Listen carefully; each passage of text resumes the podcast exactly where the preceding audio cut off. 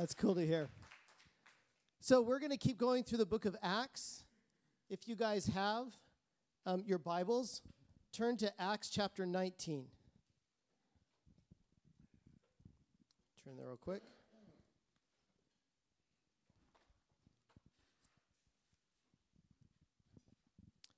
And we're going to read verses 1 through 12. And it says, And it happened that while Apollos was at Corinth, Paul passed through the inland country and came to Ephesus, and there he found some disciples. And he said to them, Did you receive the Holy Spirit when you believed? And they said, No, we have not heard that there is a Holy Spirit. By the way, that phrase, they're not saying we have not heard if there's a Holy Spirit that exists. The, the phrasing, most scholars believe what they're saying is, is we have not heard that he's come yet, that this promise of his coming has happened yet. That's, that's most likely what that means. And he said, oh,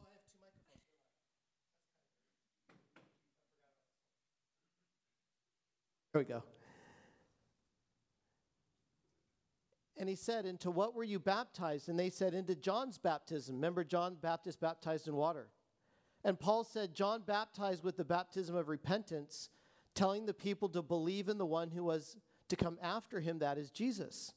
On hearing this, they were baptized in the name of the Lord Jesus. And when Paul laid his hands on them, the Holy Spirit came on them, and they began speaking in tongues and prophesying. And there were about 12 men in all. And Luke probably mentions there were 12 of these Gentiles to show that this ministry that started with the apostles was never to end with the apostles, it's just to continue, group after group. And he entered the synagogue and for three months spoke boldly, reasoning and persuading them about the kingdom of God. But when some became stubborn and continued in unbelief, speaking evil of the way before the congregation, he withdrew from them and took the disciples with him, reasoning daily in the hall of Tyrannus. This continued for two years, so that all the residents of Asia heard the word of the Lord, both Jews and Greeks. And God was doing extraordinary miracles by the hands of Paul, so that even handkerchiefs or aprons uh, that he had touched, his skin that had touched his skin, were carried away to the sick, and their diseases left them, and evil spirits came out of them. So, what I want to, we're going to talk about is the baptism of the Holy Spirit. Let's go back to this passage. Let's read it one more time. And it happened that while Apollos was at Corinth, Paul passed through the inland country and came to Ephesus, and there he found some disciples. And he said to them, Did you receive the Holy Spirit when you believed? And they said, No, we have not heard that there is a Holy Spirit. And he said, Into what then were you baptized? And they said, Into John's baptism. And Paul said, John baptized with the baptism of repentance telling the people to believe in the one who was to come after him, that is Jesus. So John baptized them for salvation, right? On hearing this, they were baptized in the name of the Lord Jesus, and when Paul laid his hands on him, the Holy Spirit came on them. So when you're looking at this passage, Paul meets this group of disciples, and they're called disciples. You notice in, in verse, um, verse 1. And he asked, Did you get the Holy Spirit when you believed? Now, some scholars will say that they were not believers in Jesus, they were just followers of John the Baptist and his teachings. Other scholars will argue that when Paul says, when you believed, Paul is certainly talking about belief in Jesus, not belief in some other thing. And, and these believers were, were in a similar situation as a guy named Apollos, and his story is mentioned in the previous chapter, which I didn't read. And in that previous chapter, this guy named Apollos, it says in verse 25, he had been instructed in the way of the Lord, and being fervent in spirit, he spoke and taught accurately the things concerning Jesus. Now, here's what it says though he only knew the baptism of John. So, this group of disciples is in a similar situation to this guy named Apollos in the previous chapter. What does it mean? They had a belief in Jesus, they most likely had an experience in Jesus, but it was incomplete. It was limited. They, they had been baptized in water, and repentance just means you turn to God for salvation, as John taught, but they, but they didn't go far enough because John didn't just say, I'm going to baptize you in water. He also prophesied that Jesus was going to baptize you with the Holy Spirit. They only, were, they only got half of it. It says in Luke 3:16, John answered them saying, this is John the Baptist, I baptize you with water, but he who is mightier than I is coming, the strap of whose sandals I am not worthy to untie. He will baptize you with the Holy Spirit and fire. So Paul asks them, Did you receive the Holy Spirit when you believed? But what does he really mean by that question? First of all, notice the verb Paul uses. Everybody say receive. When you look at the Holy Spirit's coming, the verb that is almost always used in response is the verb receive. It's everywhere. I'm just going to give you a couple of quick examples. Acts 2:38, you will what? Receive the gift of the Holy Spirit. Acts 8:15, who came down and prayed for them that they might receive the Holy Spirit. Acts 10:47, who have received the Holy Spirit as we have. 1 Corinthians 2:12. Now we have received not a spirit from the of the world, but the spirit who is from God, that we might understand the things freely given us by God. Galatians 3 2, let me ask you only this Did you receive the Spirit by works of the law or by the hearing with faith? So, what does, when you hear the word receive, what does that imply? What does the word receive imply? Yeah, you take it's a gift. You just get it. Right? To receive something implies it's it's a gift. The Spirit offers himself freely. You don't need to earn him. You can't be good enough, righteous enough, holy enough, or devoted enough to earn God. Go ahead and try. It's not going to work. You receive Him by faith. Faith is just, I believe. I trust. I receive you. Now, secondly, it is true. Everyone who believes in Jesus has received the Spirit. That is true.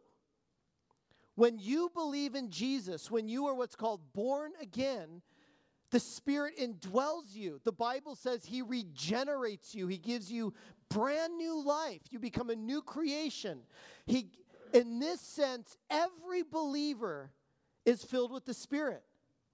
And there's so many verses that say that. Romans 8 9. You, however, are not in the flesh, but in the Spirit, if in fact the Spirit of God dwells in you. Anyone who does not have the Spirit of Christ does not belong to him. Every believer, every person who is saved has the Spirit. 2 Corinthians 3:16 Do you not know that you are God's temple and that God's spirit dwells in you? 1 John 3:24 And by this we know he abides in us by the spirit whom he has given us. But there's something else to this. It is one thing to be saved by the Spirit, right? It's another thing to be empowered by the Spirit. You're saved by the Spirit and you get eternal life. But there's this other group of verses that talk about being empowered by the Spirit so that you can proclaim and demonstrate and show that power so that you can minister to others. And often you find this idea of not just being filled with the Spirit and being born again, but being empowered by the Spirit for ministry, for miracles. One example, Romans 15 19. By the power of signs and wonders, how? By the power of the Spirit of God so that from Jerusalem and all the way around to Illyricum I have fulfilled the ministry of the gospel of Christ. So in the book of Acts, here's what happens. Sometimes groups are saved and empowered by the Spirit at the exact same time. It happens simultaneously. Sometimes it doesn't happen simultaneously, it happens at two different occasions or multiple occasions. Let me give you some examples of where it did not happen simultaneously. The 12 disciples, they were already saved. In John 15, Jesus looked at the 12 disciples and said, You are already clean because of the word I've spoken to you. You're already forgiven. You're already saved. But to the same group who already believed in Jesus, in Acts 1, he says, But you will be baptized with the Holy Spirit not many days from now. Now, wait a minute. Aren't they already saved? In verse 8, but you will, and here's Jesus says, Well, now I'm going to clarify. What do I mean by that? You will receive what? Power. When the Holy Spirit has come upon you, and you will be my witnesses in Jerusalem, Judea, Samaria, the ends of the earth. He's talking about for ministry. And, and when you see this word baptized in verse 4, in the book of Acts, the word baptized and the word filled are interchangeable.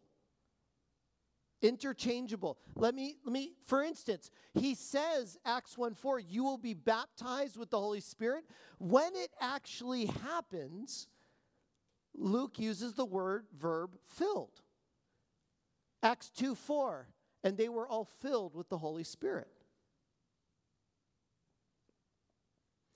This filling with the Holy Spirit for ministry, for power, for this group of disciples was not just a one time event either. When you look in the book of Acts, it kept happening over and over, again and again. For instance, two chapters later in Acts 4, verse 30 to 31, they are in a prayer meeting, and what did they pray? Stretch out your hand to heal, and signs and wonders are performed through the name of your holy servant Jesus.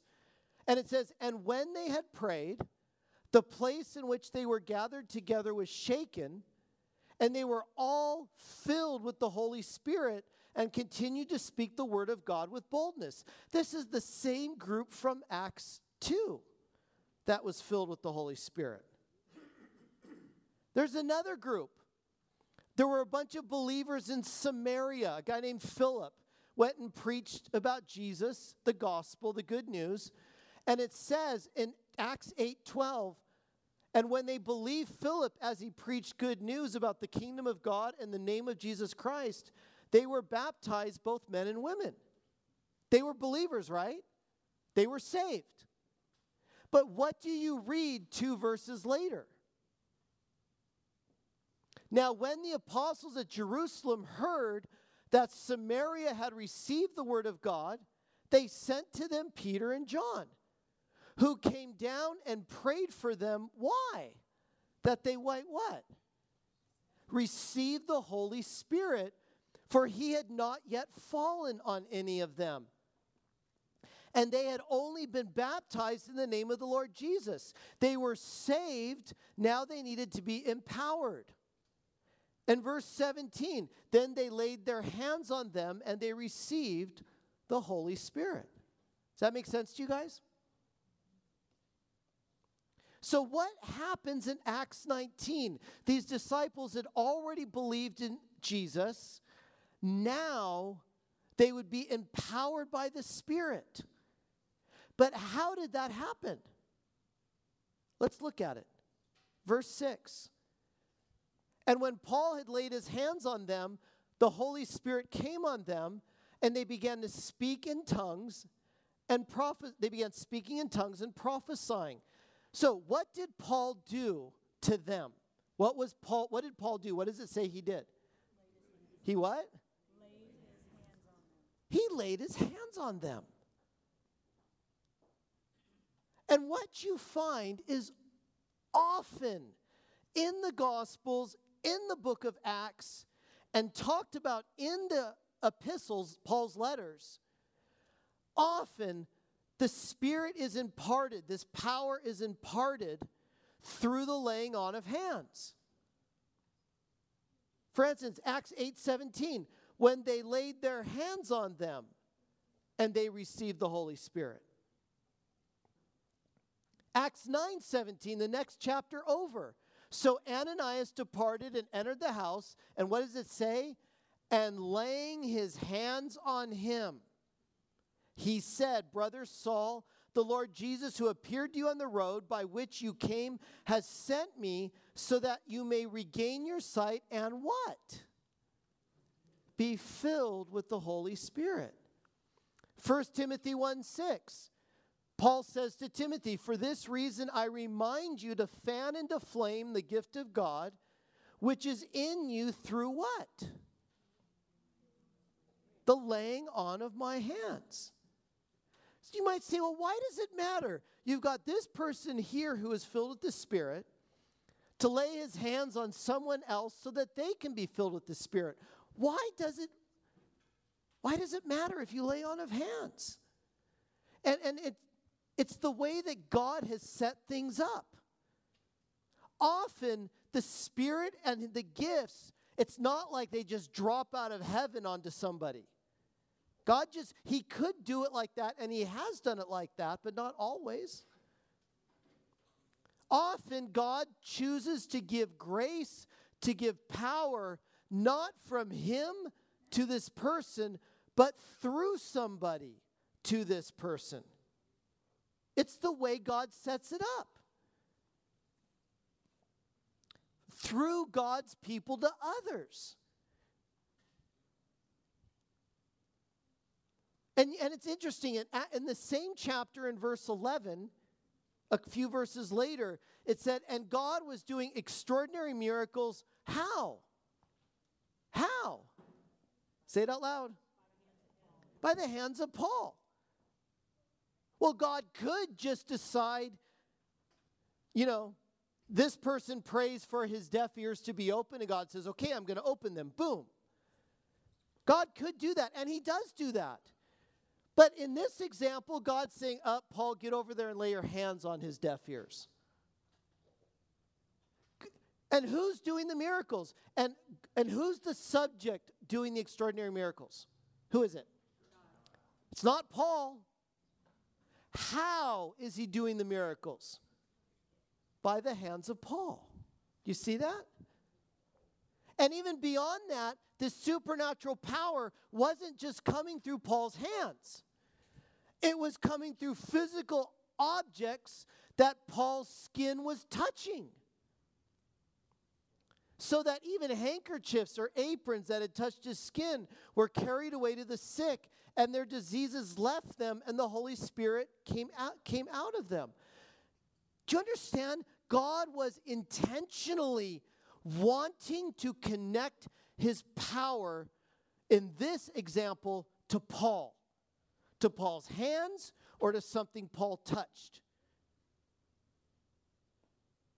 It, you matter to God. Does that make sense?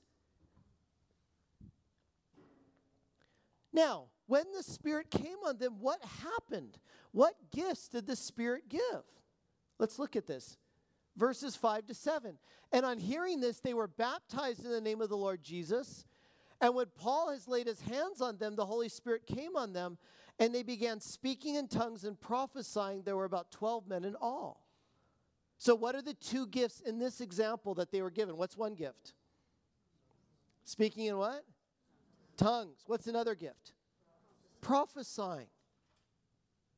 This is the third time in the book of Acts that when the Holy Spirit came, people spoke in tongues. Not every time, but this is the third time in the book of Acts we see this. Acts chapter 2, verse 4 and they were all filled with the Holy Spirit and began to speak in other tongues as the Spirit gave them utterance. What's interesting is they began to speak in other tongues, they did the speaking as the Spirit gave them the words. So the Spirit gave the words or the sounds, and they had to open their mouths and speak those words or sounds. You guys see that?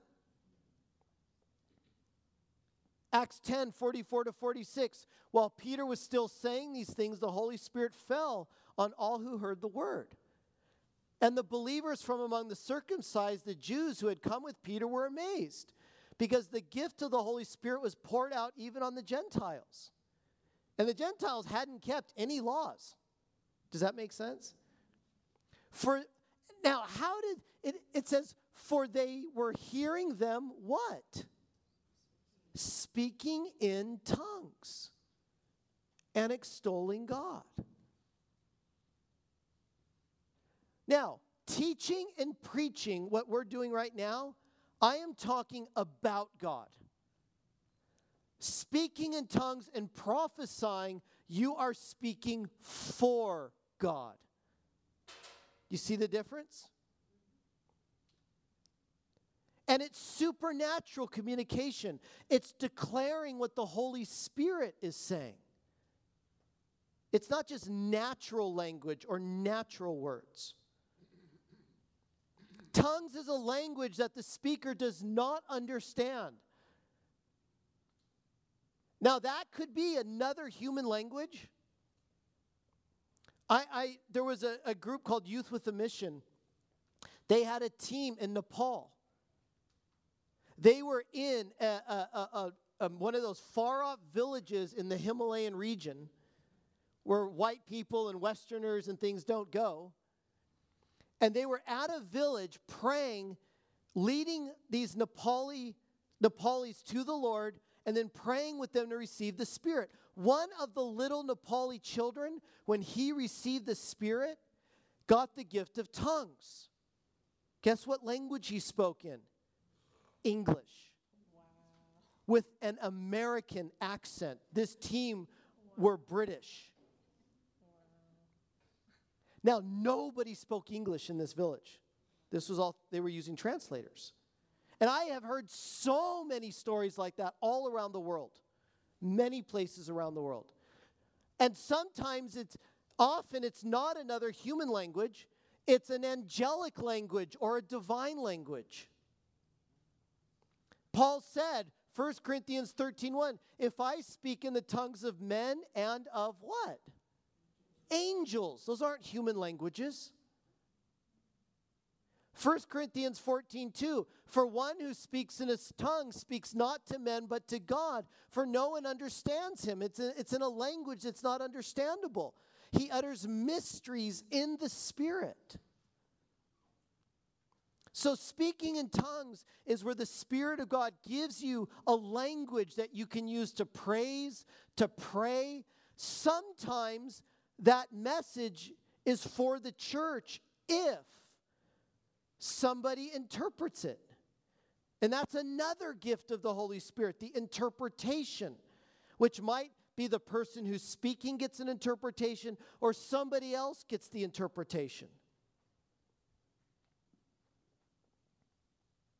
And then what about prophecy? Prof, while tongues is in a language people do not understand, the speaker doesn't understand. Prophecy is in a language everybody does understand. You're going to prophesy in English or in Spanish or whatever your language is. And what is that? It's sharing a vision, a dream, or a message from God. You can prophesy to an individual, you can prophesy to a group, some people will prophesy to cities, some people to nations. Right? Remember, Jonah walks into the city of Nineveh. He says, You guys have 40 days left, and God's going to judge you. Right?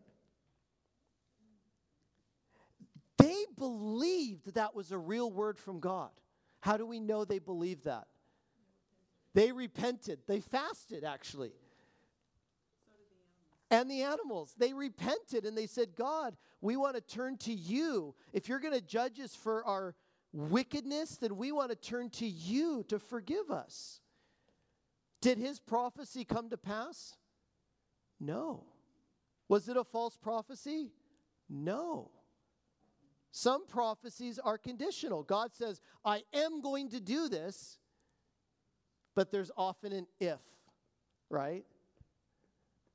But that was not a prophecy to an individual or even to a, a, a, local group. That was a prophecy to the whole city of Nineveh.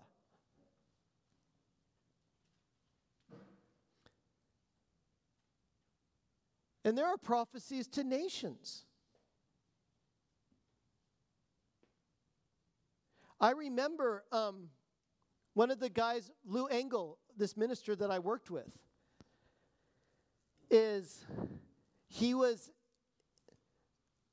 somebody had a dream one night and in the dream they saw you know the hollywood the, the hollywood sign? And in the dream god grabbed one of the l's and removed it and above the hollywood sign there's a farther mountain beyond it mount wilson. And god took the l out of the hollywood sign and he put it with the on, on Mount Wil, on Wilson to make it W I L L. So Hollywood becomes Holywood, and Wilson becomes the will of the Son in the dream.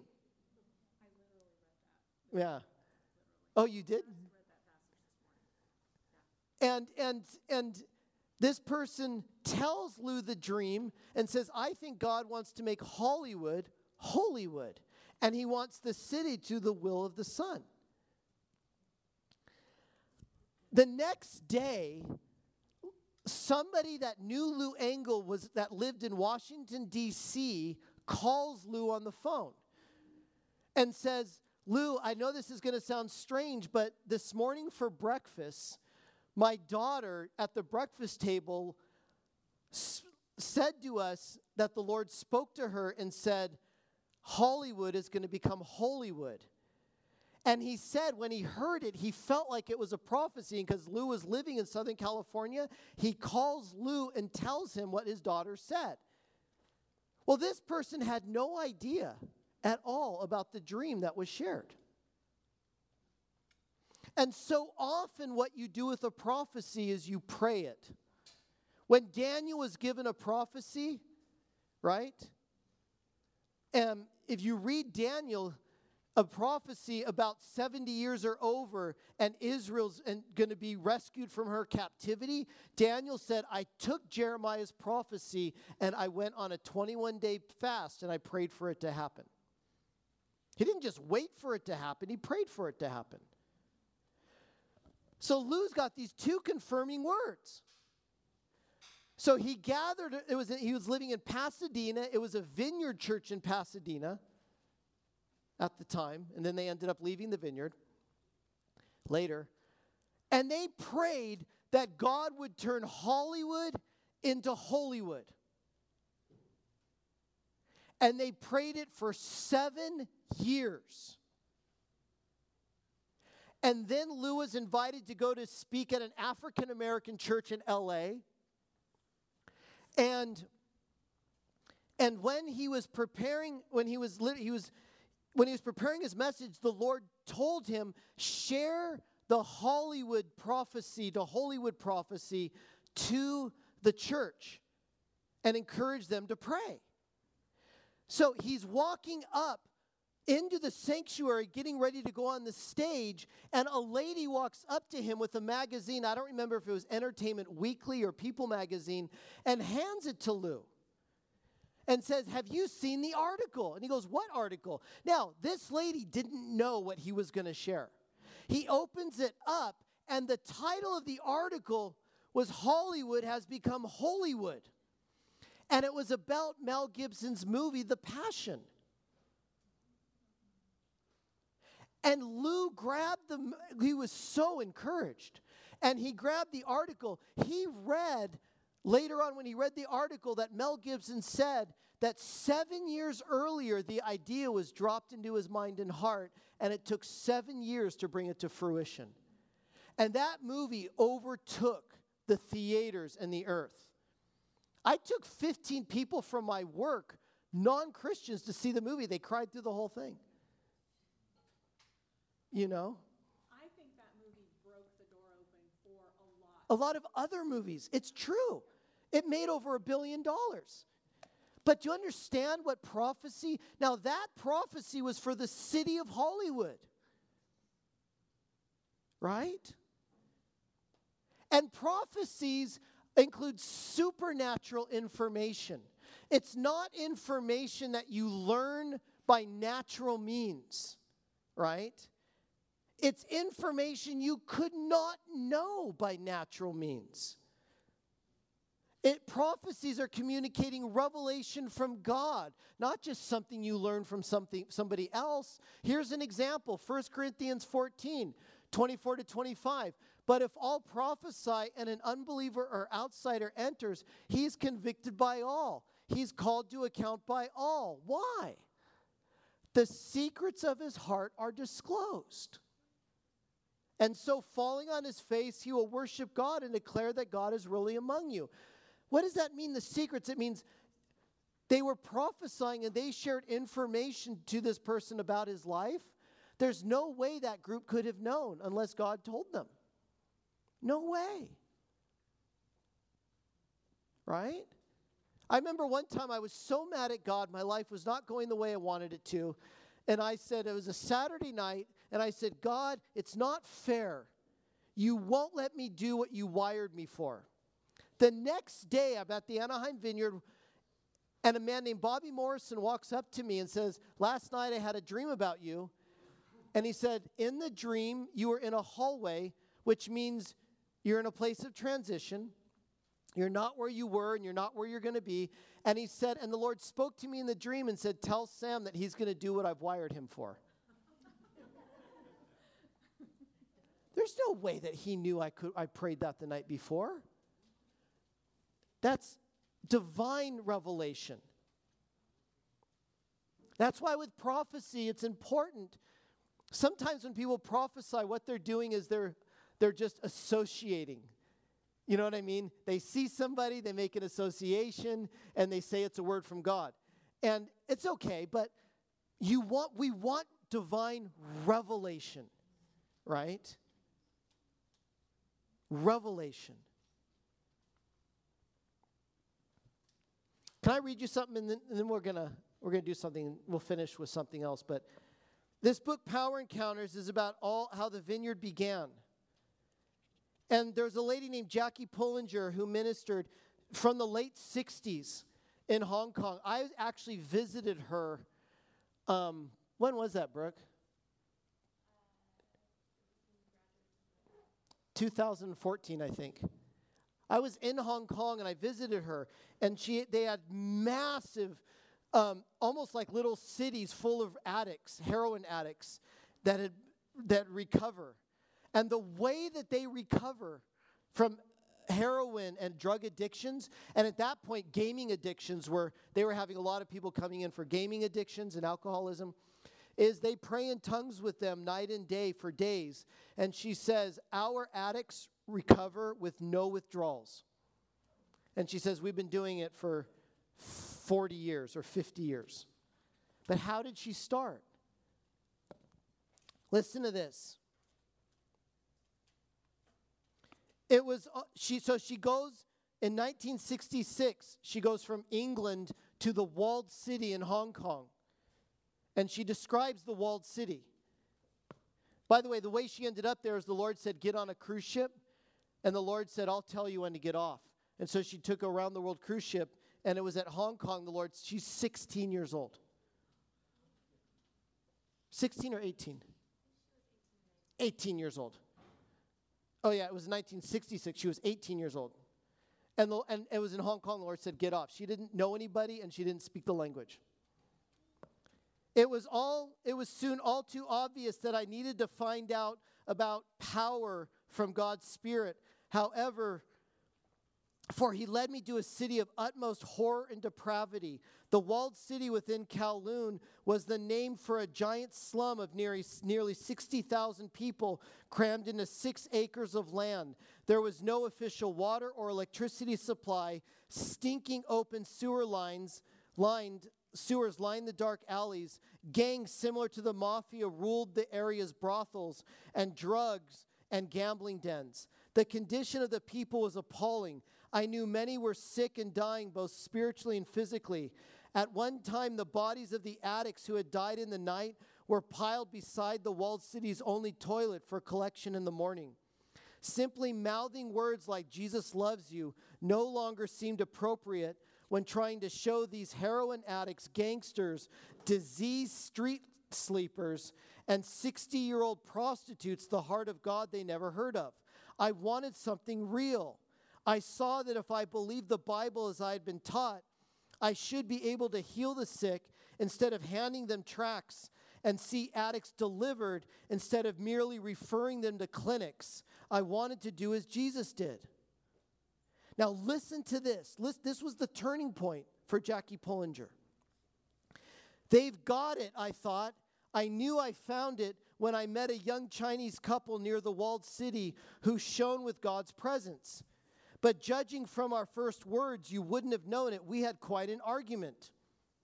You haven't got the Holy Spirit, they said. Oh, yes, I have, I replied, confident I was right because I asked for the Spirit and knew that you got what you asked for. No, you haven't, they continued. Oh, yes, I have, I countered. I was right. How else could I believe in Jesus if I didn't have the Spirit? I knew I was right. We went on arguing. I knew I was right. Actually, I was right. But the fact remained that I could see that this couple had something I didn't. And I realized that I was arguing all about the semantics. Whether it was a quote, baptism of the Holy Spirit or outpouring of, or the gift of, the infilling of, the fullness of, the power of, I no longer cared. Dear Lord, I prayed silently. If you have anything from your spirit that will help me to make you real to people, please give it to me and I'll decide what to call it later. so I visited this couple's home. They laid their hands on me and prayed, telling me to open my mouth and I would speak in a new language. Of course, I longed for this gift. I thought it would be wonderful to be able to pray all the things I couldn't express in my own words. I just wasn't going to do it when they told me. God would do it, wouldn't He? If He wanted me to have it, I kept my mouth shut, nothing happened. Finally, because I was hot, sticking to the chair and feeling sorry for the couple because they had expected me to perform, I opened my mouth to ask God's help and immediately began speaking in a new language. I knew it was from God. My oboe tonguing technique, she had a musical degree, had never been good, for my tongue to have moved so fast had to be God's doing. My only emotion that day was embarrassment. Thank God I said they weren't British. Sorry, guys. then I ran for the door while the poor couple were trying to tell me that now I could expect other gifts like healing, prophecy, discernment of spirits, and so on. Thank you so much, I said, and went home to wait. Nothing happened. I tried to pray in tongues, but it didn't make me feel close to God. It didn't make me feel anything really. So I stopped. What a disappointment. I thought that this experience would change everything, but I seemed no nearer to Jesus. I wasn't healing the sick or leading people to Christ. I just worked and worked with everything I had day and night, hoping to show a dying and desperate people God's love. I gave them food, found them homes, and clothed them. They were impressed, but not changed. They recognized Jesus, but were not converted. If only it were true, I thought, that receiving of the power of the Holy Spirit would change everything. It was not until the following year, 1968, that I met an American couple who straightaway asked if I prayed in tongues. I replied that I didn't because I thought maybe I had received the wrong thing when I prayed with the Chinese couple. Everyone else I had read about had felt wonderful. They, quote, bathed in love, quote, lifted up to a mountain, quote, floating on a cloud, and so on. You're very rude to God, said my friends. Whatever made you mistake the gift of the Spirit for the gift of emotion? You're a good evangelical. The Bible says if you speak in tongues, you will grow spiritually. It doesn't say you will feel spiritual. You asked for power to preach the gospel. Now get on and use it. And they made me. By the clock, I prayed 15 minutes a day in the language of the Spirit and still felt nothing as I asked the Spirit to help me intercede for those He wanted to reach. After about six weeks of this, I began to lead people to Jesus without trying. Gangsters fell to their knees sobbing in the streets. Women were healed. Heroin addicts were miraculously set free. And I knew it all had nothing to do with me. It was a setup. As I prayed in the Spirit, in a mysterious way, God led me to the right person in the right place at the right time. All I had to say were the words. They were so ready. Whatever I said, they heard and saw Jesus. Then I was filled with emotion. Receiving and using of the power of the Spirit has been like that for me. Usually I have no feeling at all receiving and using the gifts, but I see them help others. I am deeply moved. With my friends, I began to learn about the other gifts of the Spirit, and we experienced a remarkable few years of ministry. Scores of gangsters and well to do people, students, and church people were converted. All received a new language to pray in private and other gifts to use when meeting together. We opened several homes to house heroin addicts, and all were delivered from drugs painlessly without any withdrawals because of the power of the Holy Spirit. Did you guys hear the story I just read?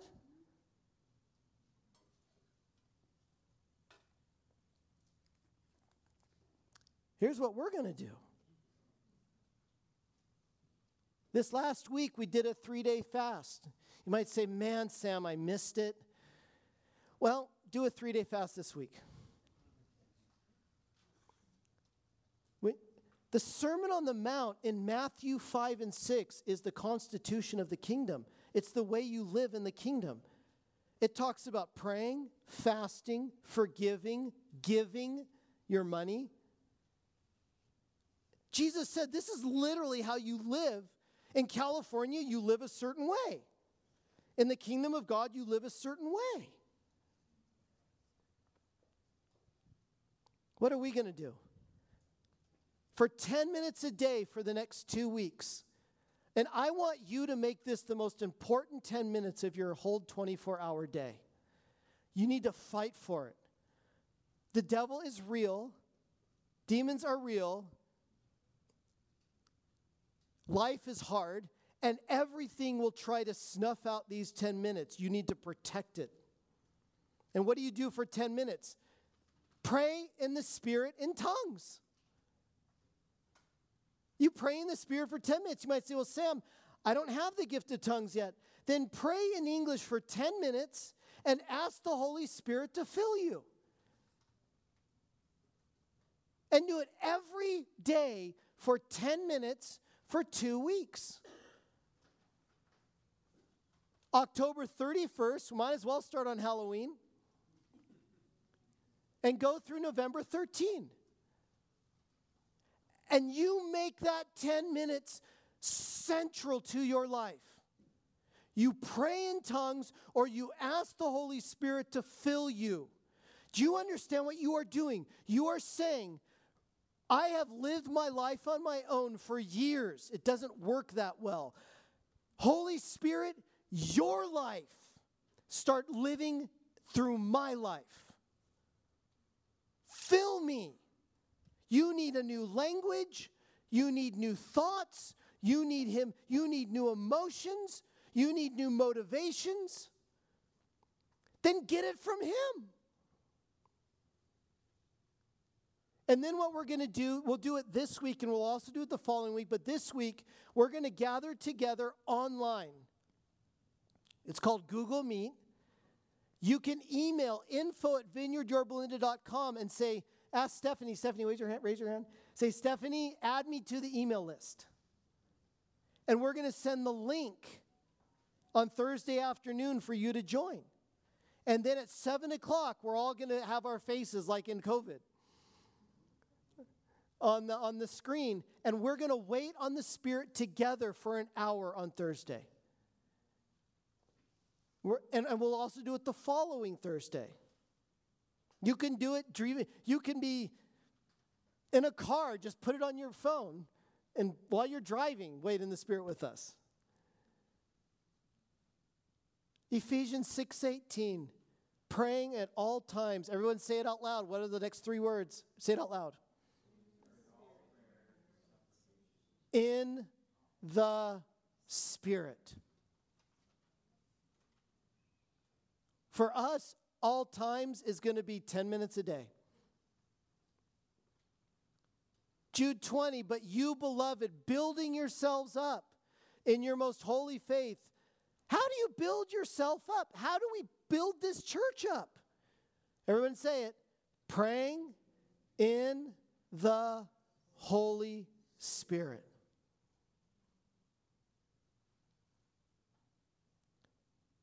This is really, it's, it's both important and it's strategic. And just do it. Like Nike, right? I don't care if you don't feel anything. It doesn't, and that's what Jackie Pullinger said. You, if you, off my experience in life is take the actions first, and the feelings follow later. The people have it wrong. They wait for the feelings to take an action. Most of life doesn't work like that. You take the actions first, and the feelings follow later. So, what we're going to do right now is we're going to ask, we're going to finish this morning, we're going to ask for those of you that want to be filled with the Spirit, and if you want to pray in the gift of tongues or to prophesy, we're going to do what Paul did. We're going to lay hands on you. And that just means you throw a hand on his shoulder and you say, God, the grace that he's given to me or to others, we're going to pray that it gets imparted, it gets transferred to you. Right? Let's go ahead and stand up.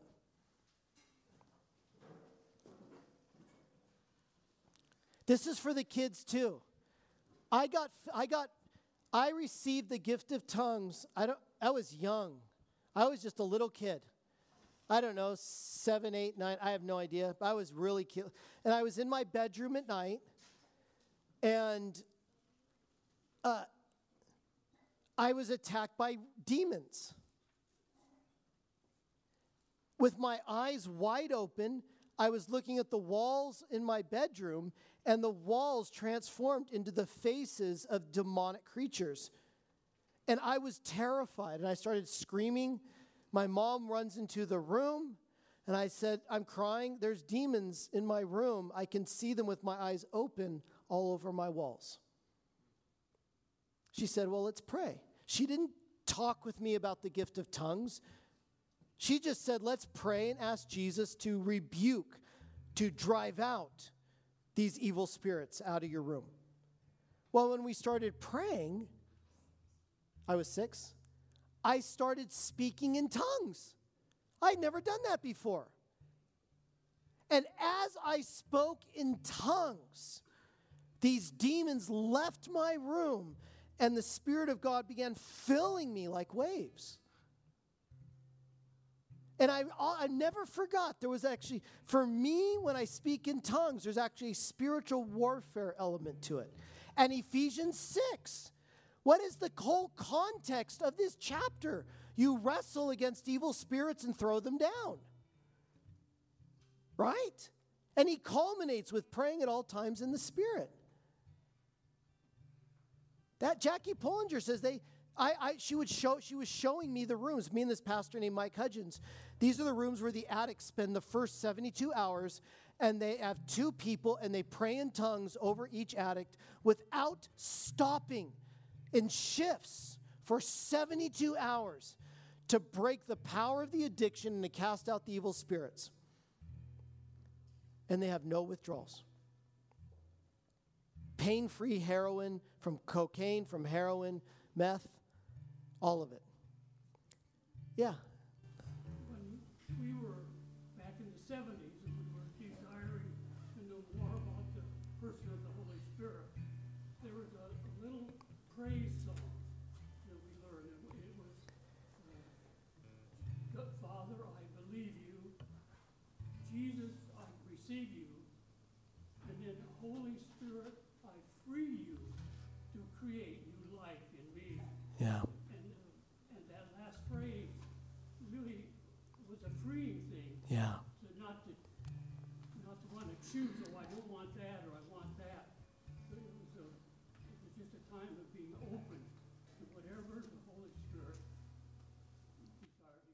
That's fantastic. That's really good. Holy Spirit, we invite you right now. Just that you would just, we want to be filled with you. And we want you to give us new languages, the gift of tongues. We want you to give us prophecies, dreams, and visions, and messages.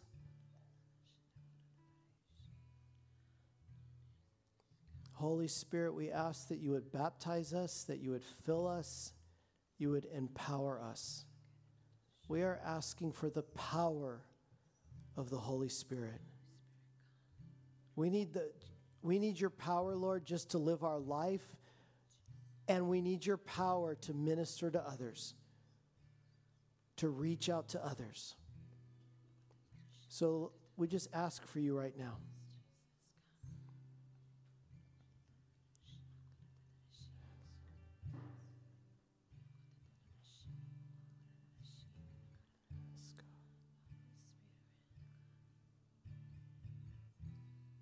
Receive the Holy Spirit.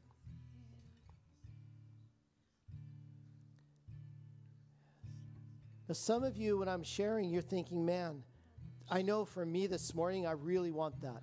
Now, remember, maybe for the first time, maybe you've never spoken in the gift of tongues, maybe you've never prophesied, maybe you've never experienced power, right? Or maybe you have a thousand times, but you've your cup's a little low. right? Remember, the same disciples were filled lots of times. And so, what I'd like you to do in, in, in just a second, I'm going to ask you to come forward and to line up. And this is for some of the kids too. Some of the kids, you guys, you guys can get tongues and get prophecy as well. But what I want you to line up, and then if, and then for those of you that in the past you have spoken in tongues or you have prophesied or have then you're i want you to come up and we're going to lay hands on. It's it's important.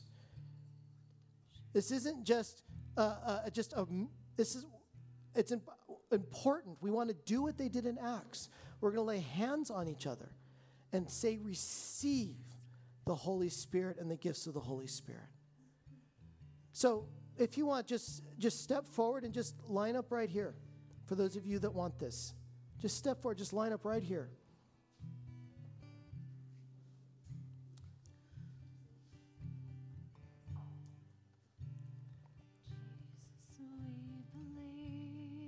Just line up right here.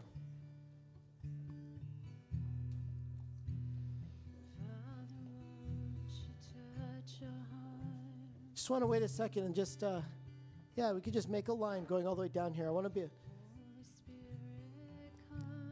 Okay, so for others of you where you have spoken in tongues, you have prophesied, or have been filled with the Spirit, I want you to come up and maybe let's have maybe uh, two people to each person. And I want you to lay hands on them. And what, and what, what is it you're going to do? You're going to just say, fill them up, Holy Spirit, baptize them. And and, and ask them if they've never received the gift of tongues. We need a couple more people. Let's, let's get two people for each. If we can do that, do we have enough? If not, one person for each. I just want to make sure everybody is going to have their is right here. And you can even ask them too. Just say, as you ask them to be filled with the Spirit, say, Have you ever spoken in tongues? Do you want to pray for that right now? And then just wait for the Spirit to put sounds in your mind, uh, melodies in your mind to begin to speak. But, but you can ask them, Have you received the gift of tongues? And, and pray for that to happen.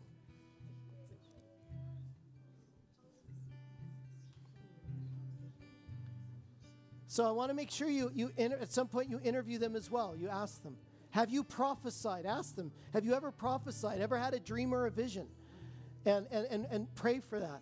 So right now, Holy Spirit, fill right now, fill them in Jesus' name. Let the fire of God rest on you right now. The presence and the glory and the power of the Holy Spirit right now. The Lord is going to light you up like a flame. Come, Holy Spirit, we pray. Yes, God. Release now tongues and prophecy and the gifts of the Holy Spirit.